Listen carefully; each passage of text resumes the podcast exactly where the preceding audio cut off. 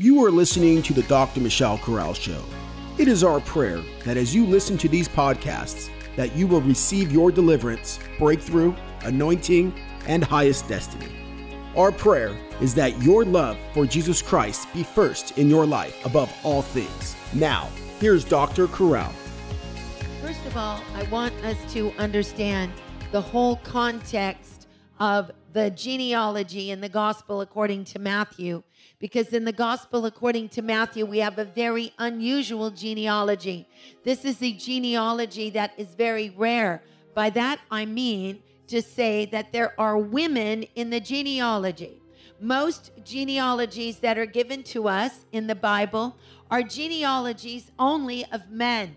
But a very unusual norm Uh, uh, not norm, but a very unusual pattern is beginning to appear here in the gospel according to Matthew, something that's never been done and is very unusual out of the pattern. Women are also mentioned in this genealogy. And the women that are mentioned are very precarious women. There are women that one would say should not really be admitted into a genealogy. At least if you're going to admit someone who's a woman into a genealogy in biblical times, you are not going to admit someone into that genealogy that has a spectacle, uh, a, a, a background that is very Um, unusual, and certainly one that we would have to look at and investigate and ask, why is this person in the genealogy? There are persons um, of character that we need to check and say, why is this person in the genealogy when there are doubts around their character? There are doubts around the person that they are. For example, we have Rahab, who was the harlot in the book of Joshua, and we have Ruth from the land of Moab, who should not have been admitted into the genealogy because all the Moabites had no portion in the kingdom of Israel. The Bible says no Moabite can enter at any time the congregation of Israel. All right? And that's in Deuteronomy chapter twenty-three. So we're looking at this genealogy, and we are also seeing there is Tamar. Tamar is the first person that is mentioned in the genealogy. And she is a person, if you know the background, that the um, in order to possess the promise that God had given her, she had to do some very unconventional things to cause that to come to pass. So we see this, and we see that these are all types and shadows of the redemption that Jesus wants to bring. And he wants to show us how that scripture is going to teach us here, how destiny is born from circumstances that are very difficult circumstances. As a matter of fact, I want you to turn, if you will, with me to Second John chapter one, verse one. And I want us to understand this concept. The concept is found in Second John chapter one, verse one. The Bible says, "To the elect lady and her children, whom I love in the truth." Look at that word, to the elect lady. Um, the Bible says, "To the elect lady and to her children, whom I love in the truth." This is a um, a letter in Second John that John wrote to someone who was called the elect lady, and that she had spiritual children also that were considered part of her congregation. So the question is, when you look at this text, you wonder, who is this elect lady? It's definitely, he's not writing to someone who's just a mother with children in a house. The elect lady, if he's calling her elect lady, it literally means that this is a woman that was elected by God and who has spiritual children that she is responsible for, very likely to be someone in the early church who was entrusted with ministry as a woman of God. And if we look at it in a historic sense of scripture, and we realize what happened at the foot of the cross, when Jesus died on the cross, he entrusted his mother to John. And if you follow the first century and you follow the history of where John was, John settled in Ephesus. Ephesus was his home after he preached outside of the Holy Land. And he was always with the mother of Jesus in a historic sense. So it could very well be that this letter of Second John might have been written to the mother of Jesus, who he is calling an elect lady and her children. We don't know if she had a group of children that she ministered to. Children, by that I mean disciples. We don't have any idea whether it's her or whoever it is. The Bible is showing us something about an election of God that is on the women of God. And we need to see this because this is where we're going with the Christmas story. All right, so here we see a denominator of destiny for every elect lady that has been selected throughout Scripture. And that denominator of destiny is that every elect lady from Genesis to Revelation is an individual that God uses their grief toward greatness in the kingdom. I hope somebody understands what I'm talking about. So that when we begin to understand this genealogy that is set for us in the gospel according to Matthew, we are going to see individuals that went through so much grief, but the Bible is teaching us that it is through their greatness that they were able to understand, that they were able to come into their election of God.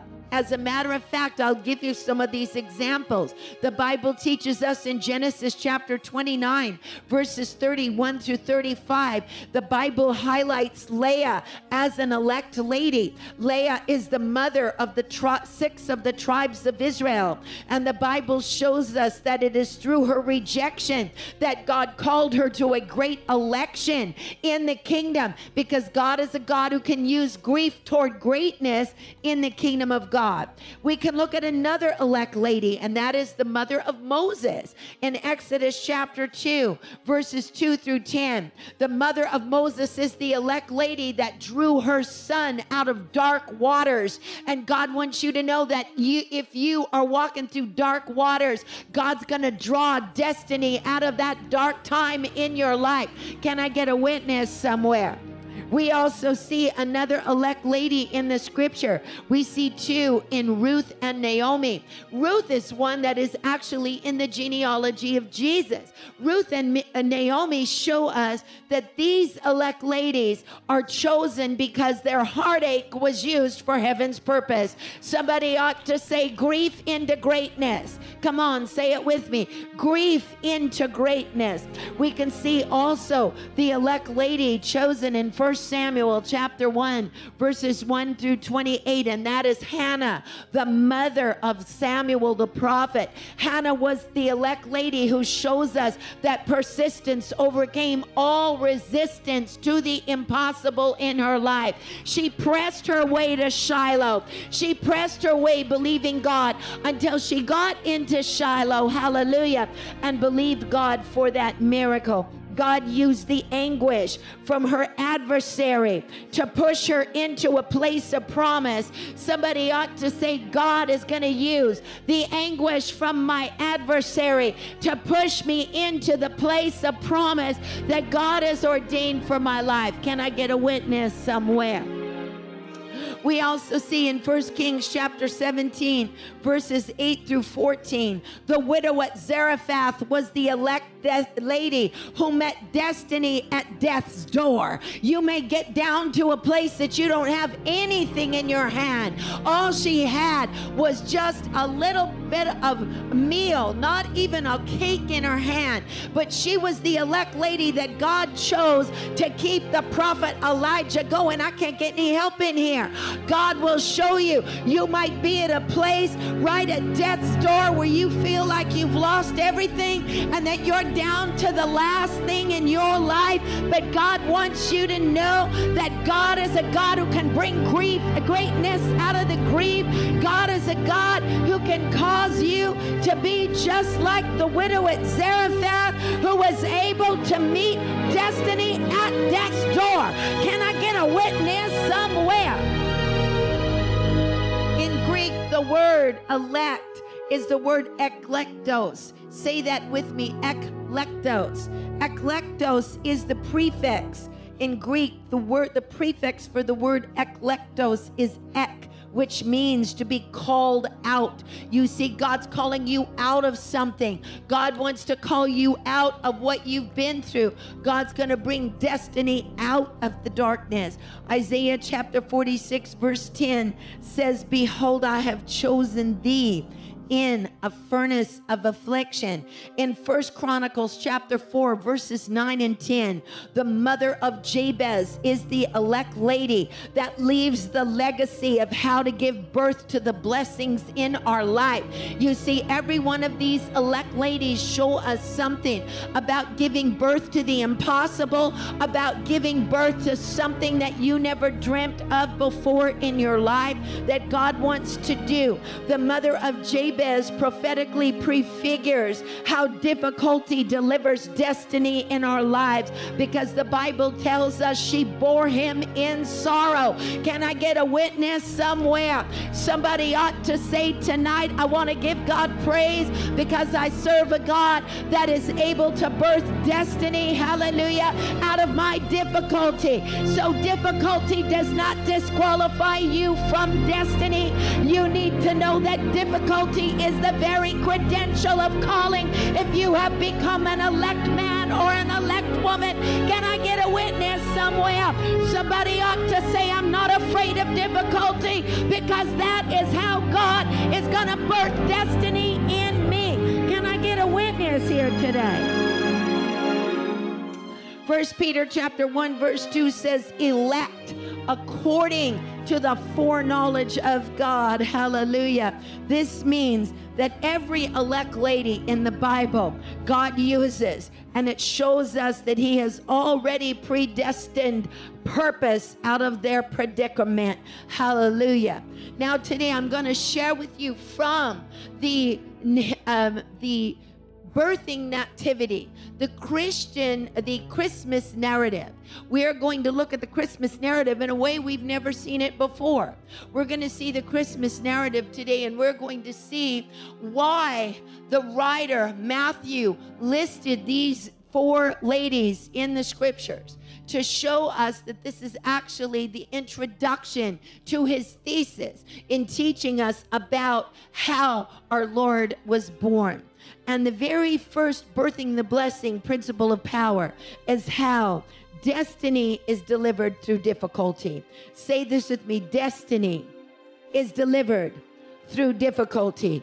We see in Matthew chapter one, verses eighteen and nineteen. You may not know this, but your assignment that God has given you over your life could attract adversity in your life. Put your hand up right now and say, I know I've been called of God. If I've been going through some things, some adversity that's tried to stop me from possessing my promise. Hallelujah.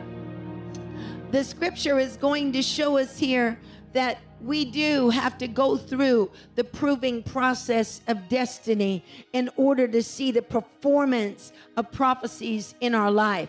We're going to see here in the infancy narrative when Jesus was born, how Mary, the mother of Jesus, had to walk through controversy and contention in order to see her prophecy fulfilled. And this is a sign for you and me. We've got to be willing to go through some things. We have to be willing to go through controversy and conflict in order to see God birth the blessing in our own individual lives. All right, so I want us to look at this, and we're going to see, first of all, we need to look at the fact that there was faith here. The Bible says, blessed is she that believed, for there shall be a performance of those things that were told to her by the Lord. The Bible tells us this in Luke chapter one, verse forty-five. Put your hands up right now and say, the supernatural secret to birthing the blessing in my life is, if I believe, I will conceive the word of God that he wants to give to me at this hour. How many of you know that the word is seed that goes inside of you? And if you believe the word, if you believe, you will conceive the impossible in your life. Can I get a witness somewhere? The response of Mary was, be it done to me according to thy word. is deposited inside of you, something happens to you. God wants you to begin to conceive the impossible, but the impossible cannot become a reality without the word in your life. Somebody ought to say, God, I want to re I want to believe, because if I believe, I shall conceive the impossible in my life. Touch your neighbor and say, it doesn't matter how impossible that word may be, I will believe it. Whatever God tells me, I'm not gonna doubt. What God tells me about my future, I'm not gonna look at the obstacles to faith. I'm not gonna look at the impediments to the impossible, but I'm gonna walk by faith and not by sight. And I realize that God doesn't need help from a man to make this thing happen. Touch your neighbor and say, the supernatural secret is nothing in the natural. Mary said, how can this be? Because I don't know a man. What you need to understand is God doesn't need anybody to help you out for your blessing. I don't know if you understand what I mean. You might be down to the last place in your life, having nothing to your name. You might say, God, I don't know how this is gonna happen. I don't have the strength. I don't have the know-how. I don't know the people. I don't have the doors. I don't know how. What you've told me is gonna happen, but you've got to understand you don't need anything in the natural for your dream to come to pass. You just need a word, and if you've got a word, you've got a way. Mary didn't have anything but a word. Somebody ought to say, oh, I've got is a word, but if I have a word, I've got a way. Can I get a witness somewhere?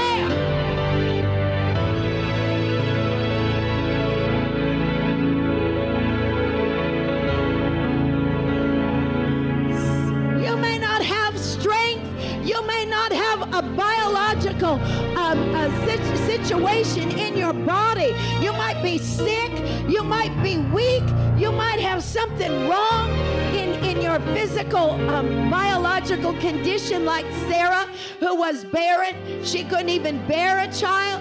I don't care what it is that it is that's coming against you. You may have nothing to work with. You may not have a penny. You may not even have the know-how. You might be in a place that's far away from the place God promised you. You may not know the right people. You may not have the right know-how, but I want you to know that if God has given you a word and you believe, you shall conceive, because God will make a way if you've got a word.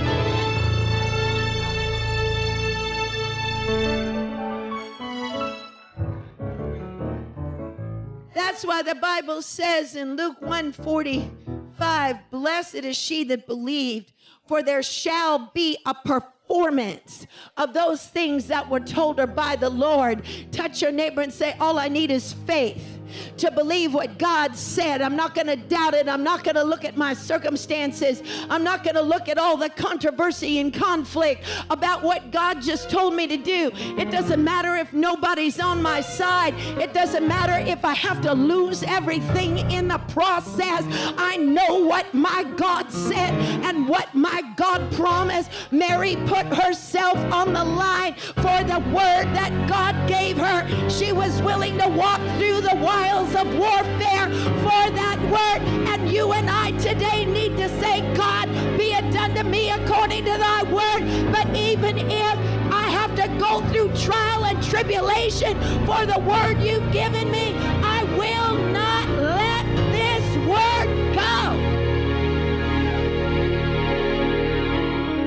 this word go. Touch your neighbor and say, it doesn't depend on circumstances.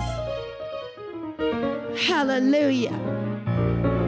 There shall be a performance of those things that were told her by the Lord. Somebody ought to say, I need to have some fellowship with God so that some things can be told to me by the Lord. Because let the Lord speak to you. Once the Lord starts speaking, once the Lord releases that visitation on your life, once the Lord gives you his word, the things that God has promised you shall come to pass. The secret is get into God's presence and let God speak to you. Say this with me. I gotta hear from God. Holy Ghost, take the take the the the, the clogs out of my ears. Holy Ghost, I've got to hear from God. I've got to hear what he's saying about my life in two thousand nineteen. I've just got to get alone with God so that God will speak to me. I just got to be alone with my master so my master will speak to me. I just got to hear him say who I am. I just got to hear him say what I've been called to do. I just got to hear him say what two thousand nineteen assignment is over my life. I've just got to hear it. I've just got God to speak to me. Speak, Lord. Your servant is listening.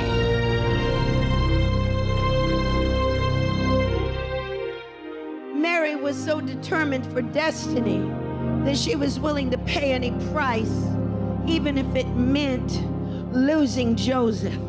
I want you to see this in the scripture so that you and I can understand, and I'd like it to be up on the screen. Yes, it is. Hallelujah. The Bible says in verse eighteen, now the birth of Jesus Christ was on this wise, when as his mother Mary was espoused to Joseph, before they came together, she was found with child of the Holy Ghost. Verse nineteen, very important. Then Joseph, her husband. I want to say that again. Look at the word. Not her promised husband. Not her engaged husband. Joseph, her husband, being a just man, not willing to make her a public example, was minded to put her away privily. Now, obviously, this, these two texts really need us to bring some explanation to them because they seem to be very contradictory. First of all, I want to explain something that will solve the questions that are raised in our minds to say, how can it be that Joseph was her husband and that she was Um, she was a virgin when she gave birth? If we do not believe that Mary was a virgin, we're not a Christian, because she didn't have their, uh, the, the virgin birth of Jesus Christ is absolutely critical and essential that he is conceived by the Holy Spirit, not by man, all right? Because to say that he's conceived by man would mean that we do not believe in his divinity, because God caused a miracle to happen with Mary. So the question is, what is this all about? Well, the first thing we need to know is we have to have some background in our historic information on the first century, in first century Judaism. In first century Judaism, there were two stages of marriage. The concept of engagement, and this is where we all get messed up, okay? We look at this and we think they're engaged. All right, in the first century, the concept of engagement did not exist. There was no such thing in first century Judaism as being engaged to somebody. As a matter of fact, the concept of engagement didn't happen till the twelfth century. So what do we mean? There are two stages of marriage in the first century, that in first century um, Judaism, that Mary and Joseph, obviously being devout Jews, observed. The first stage is called Kiddushin. Say it, Kiddushin. The word Kiddushin is taken from the word kadosh in Hebrew, which means holy. And holy means separate. Okay, so when the first stage of marriage takes place, there is a tremendous amount of cultural understanding that we must have to understand this first stage of Kiddushin. Kiddushin usually took place not by two people falling in love. That didn't happen. It usually happened when two people arranged a marriage way before it could even be, before they even were born. We don't know. It happens still today this way in ultra-Orthodox Israel, all right, where a person who's going to marry somebody, they go to someone, and the modern term for this in ultra-Orthodox Israel is a shidduch. A shidduch is when um, a marriage is arranged and they go to a professional matchmaker, and the matchmaker get, gets a resume from both parties, okay, from this person, that person, and they literally match them up according to their spiritual background, all right? So it has to be a family. Let's just say you come from a family of uh, rabbis. The father was a rabbi, the grandfather was a rabbi, the great-grandfather was a rabbi. You're not going to put that person with somebody who's not equally coming from the same Torah background. That's the historical thing now, okay? And even today, in the ultra-Orthodox world, this is going on every day, where the people don't even meet each other originally. They just have this yenta, um, put these things together, and then they meet for the first time and they decide whether they're going to be married or not, okay? Most likely, we don't know because the text doesn't teach us. But we know most likely Mary and Joseph probably, maybe, did not know each other well before. She might have known who he was, or it might have been a first-time meeting for the very first time on the day they got married. Obviously, it is an arrangement that took place. They would marry under the huppah, and under the huppah in Kiddushin meant she's now going to be married to Joseph, and she's going to be separated to Joseph. For, to Joseph, the separation part of marriage begins, which means I will never be with anyone else. I'm separated unto God for you. I will never be or think about being with anyone else. In that stage of Kiddushin, the woman never left her house. She stayed with her father, and it was against Torah law to ever be with any other man other than her brothers and her father for a year. So for a year, she stays in the house, probably goes out to get water or maybe, you know, to do some something around the village, but never to engage in any type of social activity at all for an entire year, and to be completely in the stage of Kiddushin because she's already married, but they have not lived together. They have not come together. That's what Kiddushin is, all right? So this is the stage that Mary was in when she was found with child of the Holy Ghost, okay? And at that time of Kiddushin, the groom, when they're under the huppah and they're going to get married, the groom then signs a marriage contract, which is a ketubah. And he places in the ketubah everything he's going to provide for Mary, and it becomes the contract, or for the wife that he's marrying. So it'll be like, my name is Joseph Ben Yaakov, and I am going to sign on this contract, three goats, two cows, whatever it is, I'm going to sign in this contract, a table that I'm going to make for their family. I'm going to sign in this contract two dresses that my mother is going to make for my future mother-in-law. All of the belongings, all of the, of the financial assets would be put in the contract, and the rabbi would sign the document, and Joseph would be contracting to his financial obligation to the woman that he's going to marry, all right? This is what happens. And even if at this time, a woman at any time is found pregnant and she's already espoused to the man, and she's not, she's, she's been in a year with her, in her father's house, and has never gone to live in her husband's house yet, because that doesn't happen for a year later in the second stage of marriage. The second stage of marriage is called Nisuin. And Nisuin is when, Nisuin comes from the Hebrew word nasa, which means to elevate, to go up. So in the stage of Nisuin, she would leave her house. The bridegroom would come and fetch her at a time she would not know, after an hour, sometime at midnight, and take her over to his house to live for the rest of their lives. And it would be a year after Kiddushin has taken place that they would consummate the marriage.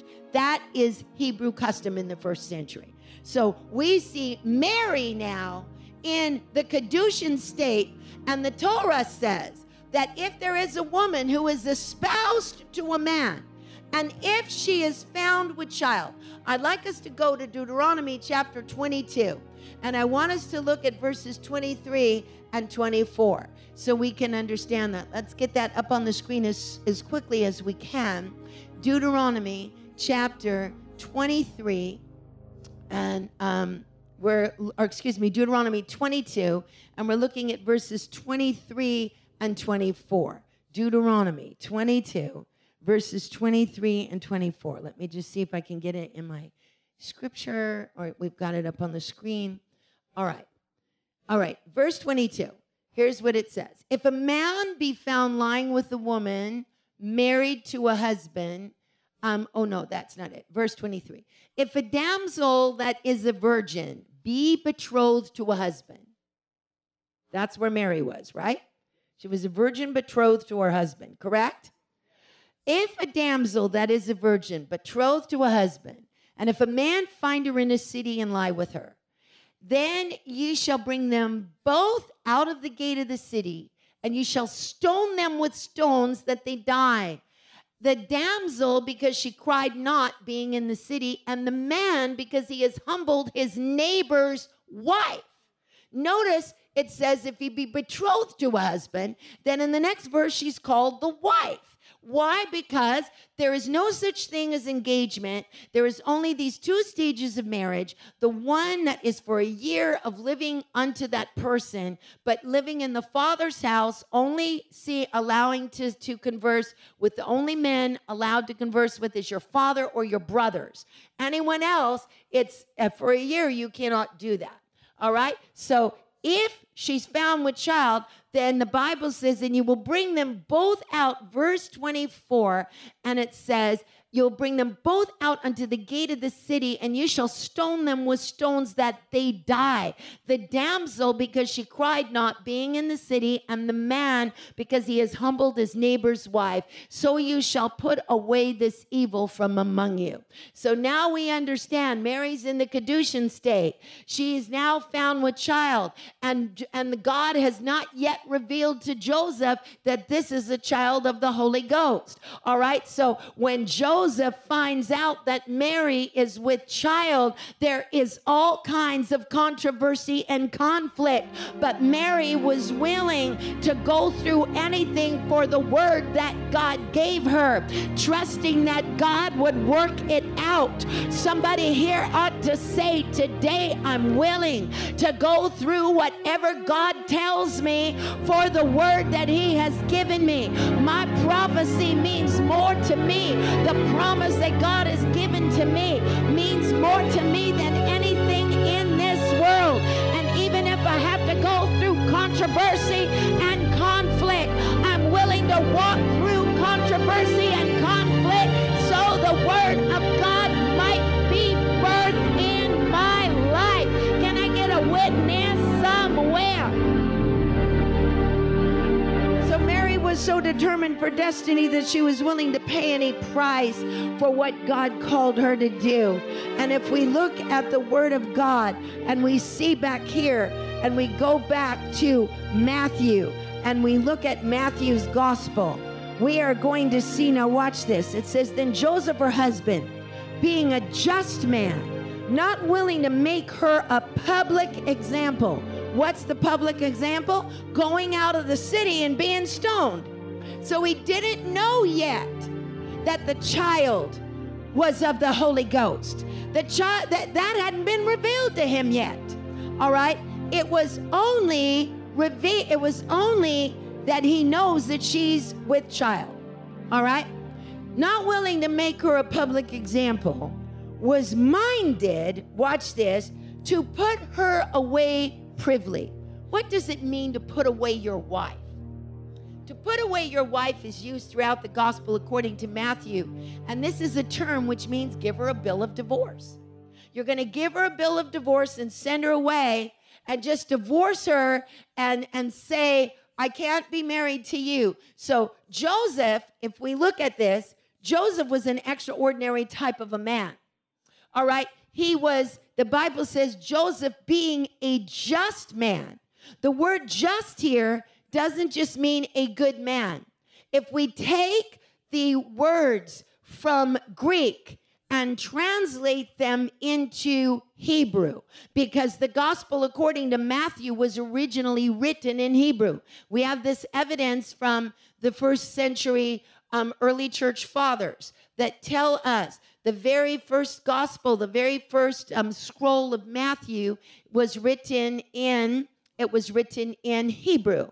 However, the one we have access to today is dates back to around the second century, and it's written in Greek. So we don't have access to the original gospel according to Matthew written in Hebrew. But the writing in Hebrew makes a tremendous difference, because when you translate uh, uh, words from Greek to Hebrew, um, or from Hebrew to Greek, you're going to lose some of the meaning. So here we see the Bible says Joseph being a just man. The real way it should read in the Hebrew language is not being a just man or being a righteous man, because a righteous person is someone in first century, when you call in Hebrew, you say this person is a tzaddik. A tzaddik is a righteous person or a just person. Okay, this is a person who never breaks the Torah law. This is a person who lives meticulously by all the commandments of Moses, and all of their life never breaks the Torah. Okay, that's a tzaddik. Okay, but if you translate it from tzaddik to hasid, which is a little different in its meaning, a hasid is someone who goes beyond the letter of the law. This means they are known not only to keep the law perfectly, but they are known for their exemplary character and their character traits of humility, and they interpret the Torah through the lens of the love of God. So we see this is who Joseph was. Okay, Joseph should have and could have taken Mary out to have her stoned. But if you look at the way he handled the situation, he's going to handle this controversy. He's going to handle this conflict when his own, when he's disappointed himself and he doesn't understand how this girl that he's about, that he's already married, that he's about to take into his home, his wife, is found with child. He should have brought her out and had her stoned, but the Bible says he doesn't want to make her a public example. He doesn't want her to be stoned. So he's going to take, give her a, a bill of divorce privately. And as soon as he thinks this, as soon as he's ready to give Mary a get, A, a bill of divorce, the angel of the Lord appears unto him and says, Joseph, don't fear to take Mary for your wife, to take her to your home, because she's already his wife. Watch this. Let's look at it. The Bible says, verse twenty, while he thought on these things, the angel of the Lord appeared to him in a dream, saying, Joseph, son of David, do not fear, fear not to take unto thee Mary thy wife, for that which is conceived uh, in her is of the Holy Ghost. In other words, don't be afraid to take her to your home. Don't be afraid to take her, because she is, what's conceived in her is of the Holy Ghost. So the Bible is showing both Mary and Joseph were tested. Both Mary and Joseph were tested by their faith. Mary was tested with the fact, are you willing to lose Joseph over your word? Are you willing to give up your reputation for your word? Are you willing to even give up your life and believe that God could spare your life? Even though you could be stoned for this, are you willing to go through this for your prophecy? Can I get a witness somewhere? The Bible is teaching us this because God is showing us how the dream is born in our own life, how we birth the blessing in our own life. Somebody ought to give God the praise and give God the glory. Okay, the second supernatural secret that we're going to see here is that is this incredible secret that now we know Mary and Joseph, everything is, seems to be okay, okay? But they got a problem because now Joseph has to advance it, take Mary to his home, and and now we're going to see that Mary leaves. She's going to leave Nazareth for three months, and she's leaving Nazareth not because she wants to hide, not because she doesn't want anybody to know. She's leaving Nazareth because the moment Jesus comes in you, and you have Jesus in you, you want to serve. Okay, so the very first thing that she does is she leaves her comfort zone, and she goes to the hill country of Judea. That means she got to walk up some hills, and she's going to go fifty miles away from Nazareth, and she's going to spend three months with Elizabeth, who is in her sixth month, and she's going to serve Elizabeth. Now, I want you to know she didn't go up to Elizabeth and say, excuse me, Elizabeth, you didn't know this, but I am Mary, and this is what happened to me. I happen to be the chosen woman of the hour. So I just came here to tell you all the things God's doing for me. I came to tell you that the angel came to me, and I was chosen among all these other women. I'm the best of all. No, she didn't do that. All right, she came there, she kept silent. She didn't tell anybody what was going on inside of her. But I want you to know that if you've got a word inside of you, you don't have to tell anybody. It's just going to radiate wherever you go. I hope somebody understands what I'm talking about. What's inside of you is going to rub off on other people. They're going to automatically know that something's happening with you. And the Bible tells us that when Elizabeth met up with, with Mary, the babe leaped in her womb. I want you to know the stuff inside of you is going to leap when you get around other believers that have been through the same thing you've been through. Touch your neighbor and say, I need to be around people that are going to cause my baby to leap inside of me.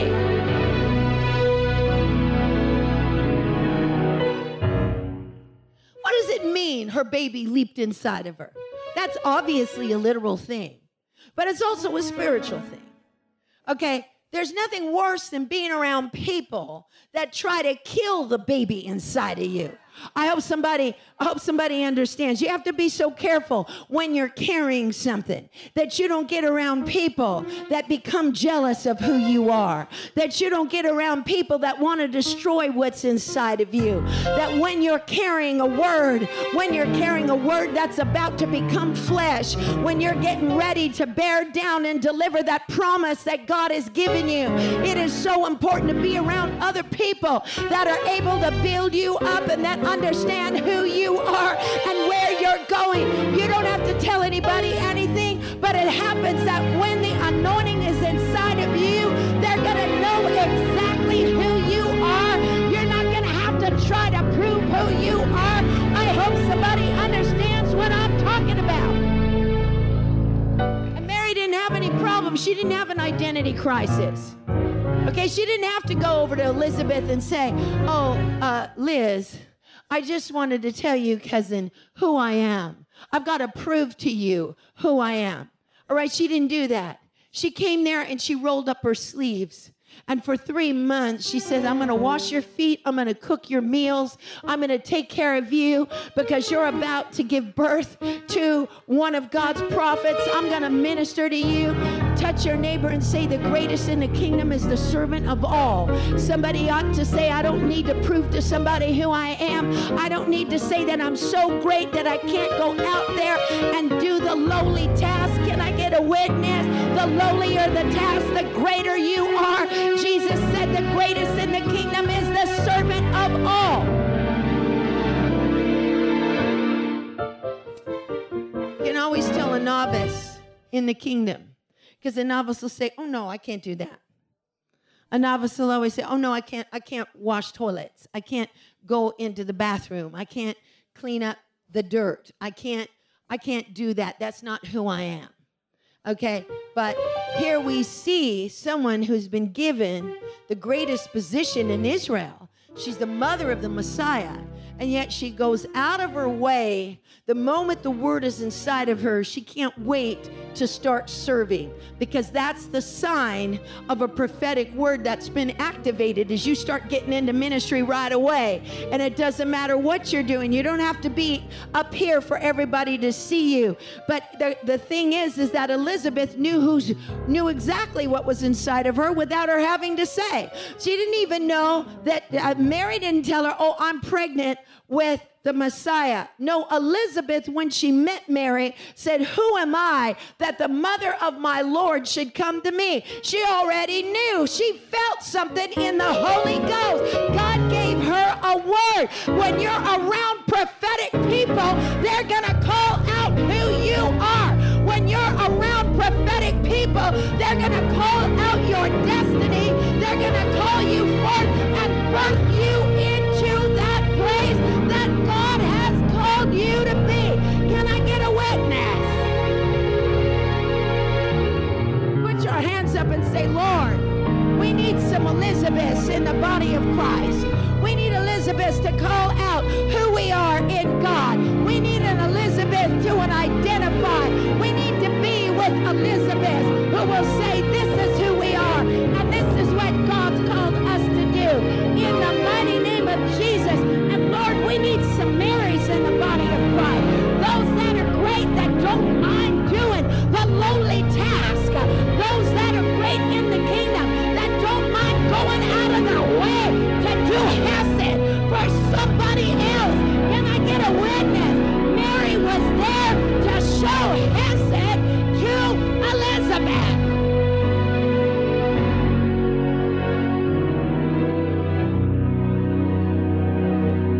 Hallelujah. Say this with me, in Jesus' name, I want to give you praise. Now here we see, dear saints of God, they went through those three months. Joseph got past it. Mary went to Judea. Now Mary's got to come back. And we don't know what happened in between the next six months. The Bible doesn't tell us. But we do know there was a taxation that took place. The taxation of the procurator of Syria, in one place he's called Cyrenius, that the, the whole world, Caesar Augustus is calling a taxation for the whole world. That taxation, historically by Josephus, started in about eight B C. We know that Jesus was most likely born in six B C. He could have been born in four B C. But we know most likely he was born in six B C. So the taxation began two years before he was born. It was compulsory for every person in the Roman Empire under Roman rule that when there is a taxation, it's the way they took their census. Census was taken by taxation. So they'd have to go to their place of origin and register. And registering meant you can't just say, hi, I'm Joseph Ben Yaakov. Okay, no, you'd have to come with a list of all your properties, your title deeds to your properties, and you'd have to pay taxes to Rome on everything that you owned, all right? Also, in that particular period, Herod also called for taxes. He was the king of Judea, and so any persons who lived under his jurisdiction, who were Jews, had to also pay taxes, and this is how Herod the Great was able to remodel the Holy Land, because he rebuilt the temple, he remodeled it, he built aqueducts, he built Masada, he built so many places in the Holy Land, and he did this through taxing the people. So the poor people were taxed not only by Rome, but they were taxed by Herod the Great. And what, what happened when they're taxed by Rome is they'd have to go to their city of birth and enroll in the census. And when their name was called, then they would pay the taxes on everything they owned. All right? So most likely, immediately, what would seem to be natural is that, that Joseph would leave probably when Mary got back from Judea. And now, most likely, they've gone through Nisuin, where she's now in his house. and taking her now to Bethlehem. They go through Bethlehem, and when they get to Bethlehem, it's not easy. Seems like everything's free-flowing, everything's going great, everything's wonderful until they get to Bethlehem. And when she's great with child, they're going from door to door, and there's no place for her to give birth. And this is also another supernatural secret that God wants us to know in giving birth to the blessing, because what man rejects is what God elects. And this prophetically parallels no room in the inn. You see, you can be going from place to place, and man could be telling you, I'm sorry, we can't we can't service your gift here. There's no room for your gift in this ministry, or there's no room for your gift in this generation. But you got to keep knocking on every door until one door opens up. And you cannot be intimidated where your dream will be situated, because Mary had to bear down and give birth to the Son of God in a stable. Somebody ought to say, I'm not going to be intimidated where my dream is born. Wherever it is born, I won't be intimidated. Whether it is in an office, or whether it's in a huge company, or whether it's among people that don't quite understand who I am, whether it's under humble conditions, I'm still going to give birth to my dream. I will not be intimidated by the lowliness of it, or by who backs it up, or who doesn't back it up. Can I get a witness somewhere?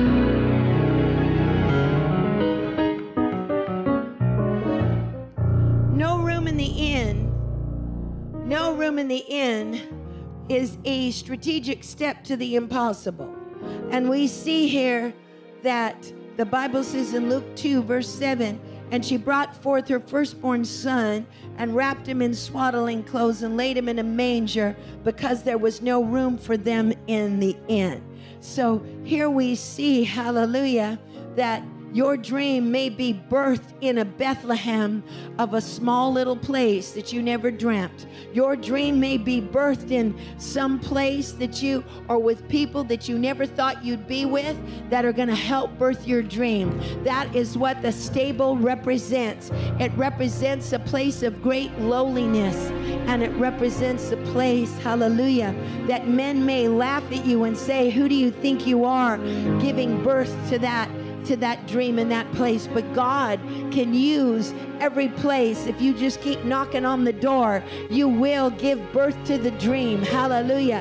Say this with me. If I keep knocking on the doors and not become intimidated by the doors that shut, I'm going to keep pressing on, because I know there's going to be a place that God's going to let me bear down and give birth to my dream. It will come forth in the name of Jesus.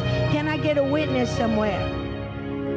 And the last thing we want to share with you about birthing the blessing is that your word is going to have to withstand some warfare. Say this with me. My word is going to have to withstand some warfare. Now, I want you to understand something. Once that baby was born, it seems like everything broke. And I want you to understand something. Jesus wasn't born in the daytime. Jesus was born in the nighttime.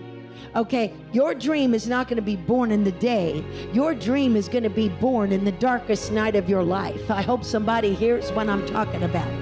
Say this with me. My dream isn't born in the day. My dream is born in the darkest night of my life. Can I get a witness somewhere?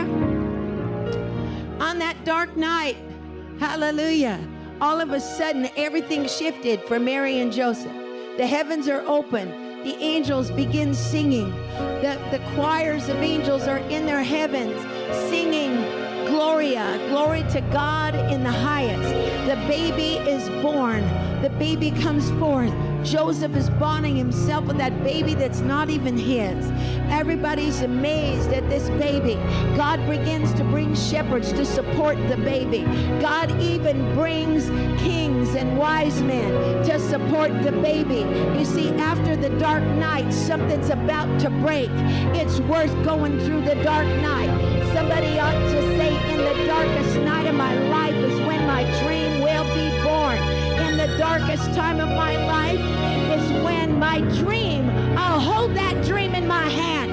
I'll be able to say, God, thank you for letting me give birth to the dream in the midst of this painful place. Can I get a witness somewhere?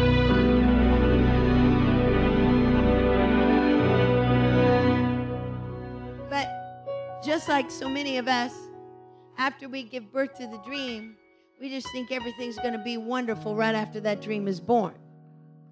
Okay? And we don't know that the warfare after the dream is born is much stronger than the warfare to try to stop the dream from being born. Okay, so there's warfare to try to stop the dream. And then once the dream comes, there's warfare to try to kill the dream after it's born. The Bible says in the book of Revelation, behold, there was a wonder in heaven, and it was a woman clothed with the sun who gave birth to a son that's going to rule over the nations. And the Bible says, and as soon as she gave birth, the dragon was there to try to kill her son.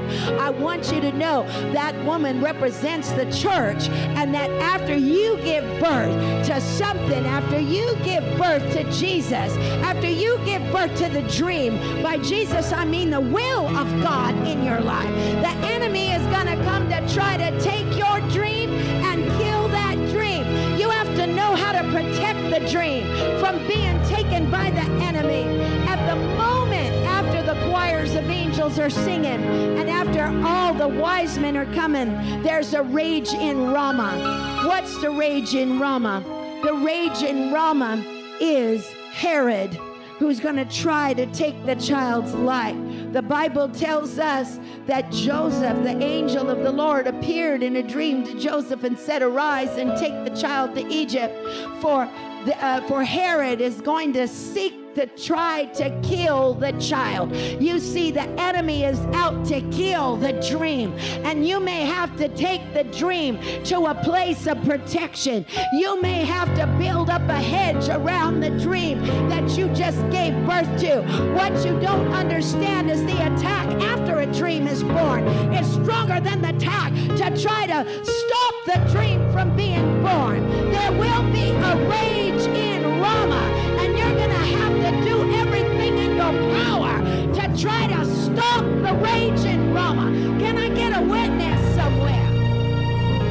The Bible says a voice was heard in Ramah, Rachel weeping for her children because they were not. Why? Because uh, Herod ordered the slaughter of all the children that lived in Ramah under two years old, seeking that he might kill the Christ child. Touch your neighbor and say, the rage in Ramah won't come near me, because God's going to put a protection, and I'm going to put a protective hedge around the baby. I'm going to do what Joseph did. I'm going to protect this child. I'm going to protect this dream. I'm going to build a hedge around it. I'm not going to let the enemy take the work that God has just born in the earth and try to kill it. In the name of Jesus, my word is going to withstand the warfare to try to take it out once it's born. That's how you know a real prophetic word from something that's just not going to last. Okay, after that dream is born, everything's so great, so grand. Oh my gosh, the shepherds came, the wise men came, they brought gold, frankincense, and myrrh. Nothing could have been more glorious. And out of nowhere, just within days,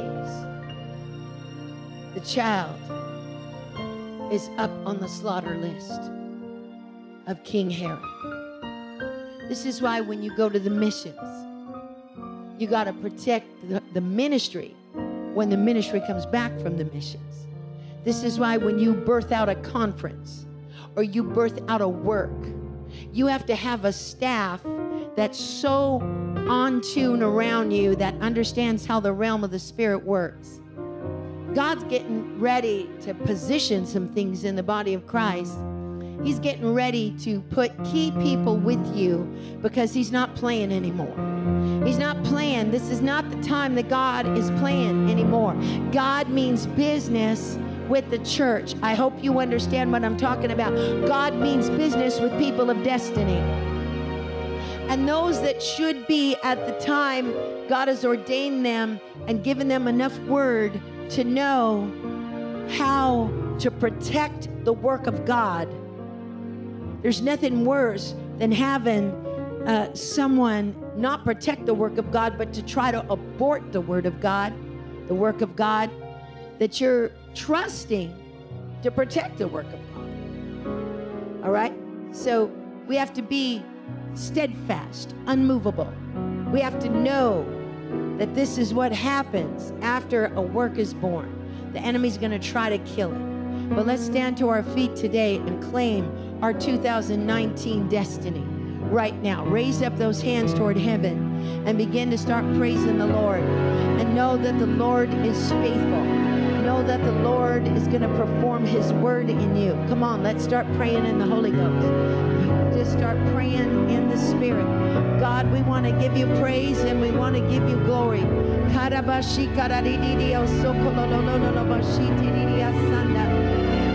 God, give us, give us that anointing. Give us that anointing to say yes. Give us that anointing to believe whatever you say. Give us that anointing to spend time with you so that you can tell us who we are, so that you can tell us where we're going. And give us the faith to believe what you told us will come to pass. We're not going to need a sign.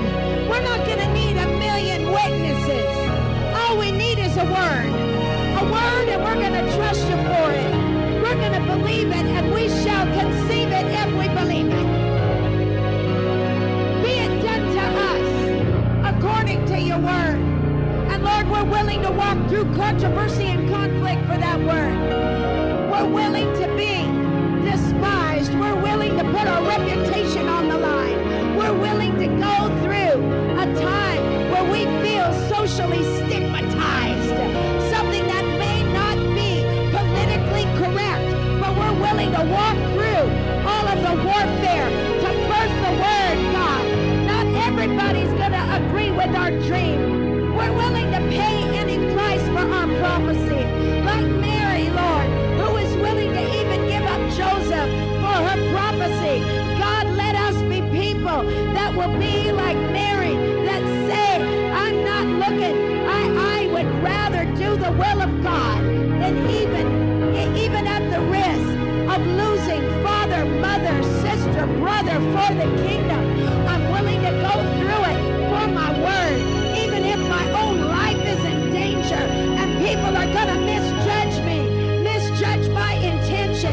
And even though the righteous people around me, even the church folk, might pick up some stones to stone me, God, I'm willing to walk through the controversy and conflict, Father, for the word of the living God. And Lord, once the word comes in us, I'm willing to be a servant. God, I don't want to be seen of man. I'll go because the sign that I've been anointed is that Hesed. It's going to come out of me. I'm going to humble myself, wash the feet of others, and not expect to be served, but to serve just out of the sake of Hesed, to wash somebody's feet, not to get something out of it for myself, but to do it wholehearted. Free service to the kingdom of God. God, give us the anointing to birth the blessing. God, there may not be any room in the inn. There may not be any place in the church. But God, if we can't give birth in the church, we'll go to the outer place. We'll go to the cast-offs. We'll go to the stable, and we'll give birth to the dream. God, we'll say whatever you call us. We will go in the mighty name of Jesus. Break tonight, break the bondage. Break it off. Let the birth come forth in the name of Jesus.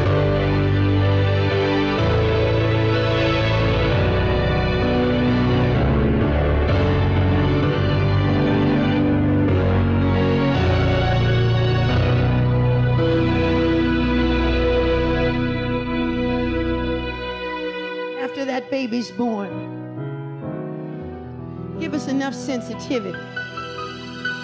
Give us the skill to protect the dream, to build a hedge of intercessors that are willing to stand in the gap and build up the hedge and lay down their lives to protect the dream. But we want to thank you that you love the dream so much. Lord, you sent those wise men with gold, frankincense, and myrrh because you knew Joseph was going to need that money to go to Egypt with his family. They didn't have any money. How are they going to leave in the middle of the night and flee to Egypt to escape the wrath of Herod? But you provided it, just like you're going to provide for everybody here who has a dream and who's willing to say yes to that dream.